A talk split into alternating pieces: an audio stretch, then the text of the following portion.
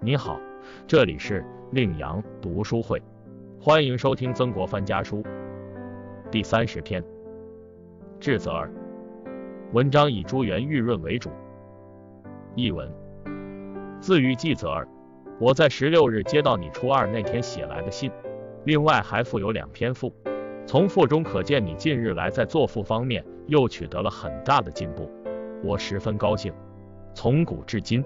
不管什么样的文人，他们在下笔造句的时候，都是以朱元玉润四个字为主；无论什么样的书法家，他们着手落笔的时候，也以朱元玉润四个字为主。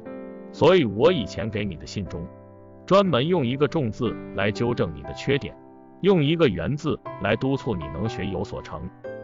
当代的人评论以前的文学家，都认为如果论文章的圆润、辞藻华丽。都无法与徐陵语信相比，却不知道江淹、鲍照的文章更圆润。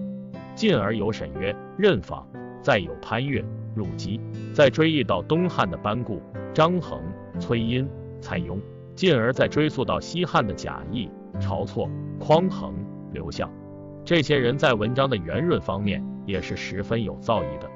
至于说司马迁、相如、子云三人追求文章显僻深奥。而不求圆润，但是如果仔细阅读，也并不是这样。至于昌黎，他立志想要超过司马迁、司马相如、杨雄三人，文章别具一格，尽量避免圆润。但仔细品味后，却觉得每一字每一句都是圆润的。你学习古文，如果能够从江、鲍、徐、禹的圆润学起，逐步向上学，直到清。云马韩，那么就没有读不懂的古文，也没有不精通的经史了。你要努力研习古文，虽然我在这方面花费了很大的功夫，但最终也没有达到通达的境界，所以想来就感到很遗憾，心中自然有些不快乐。目前江浙地区敌军叛乱，用不了几天，江西地区一定会受到很大的影响。湖南、湖北也不能再继续高枕无忧了，但是我心中很坦然，没有一点不安和恐惧。你禀告你母亲，让她在家中尽管放心。世人谁都会有一死，只要在临死前问心无愧就可以了。家里暂时不要添杂造物，一切要以安静不动为好。现在我寄回家五十两银子，作为邓先生的酬金。四叔四婶四十岁生日。我先寄回一匣燕窝，一匹秋罗，稍后再将寿瓶寄回去。甲午的婚礼，我寄回五十两银子，桃挂料子一副，你要立刻送给他们。你回信时别忘记将你做的赋也一同寄来。笛声手势。咸丰十年四月二十四日。解读：曾国藩认为朱元玉润是文学造诣到达的一个境界，而下笔就能解体。这需要下一番苦学的功夫。诚如读书破万卷，下笔如有神。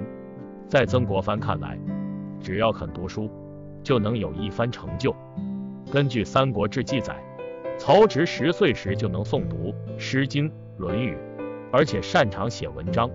曹操看过曹植的文章后，问他：“这是你请别人替你写的吗？”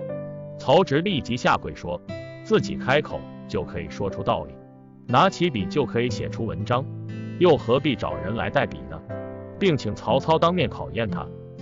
于是曹操带着几个儿子登上高台，希望他们能够做一篇词赋。结果曹植拿起笔，瞬间完成登台赋，第一个交了卷，这让曹操十分惊讶。为蜀吴三国鼎立时期，吴国的君主孙权爱好绘画。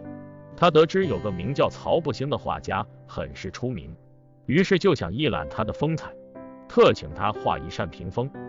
曹不兴在画的时候，却一不小心将一滴墨滴到了屏风上，留下了一个小小的墨点。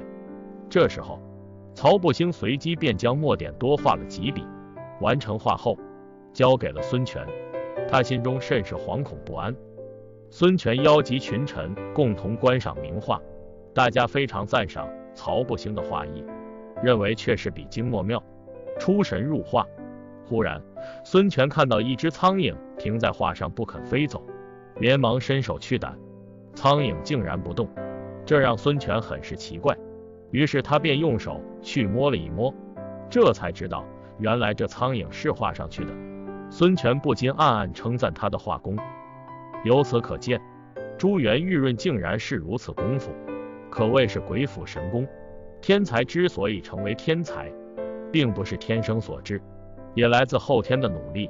名人之所以成为名人，也并不是因为人们吹捧来的，而是他们手中有真正的珠圆玉润的功夫，而这些成就都来自于他们的不断学习和练习。感谢收听，点击订阅专辑，欢迎下次再来。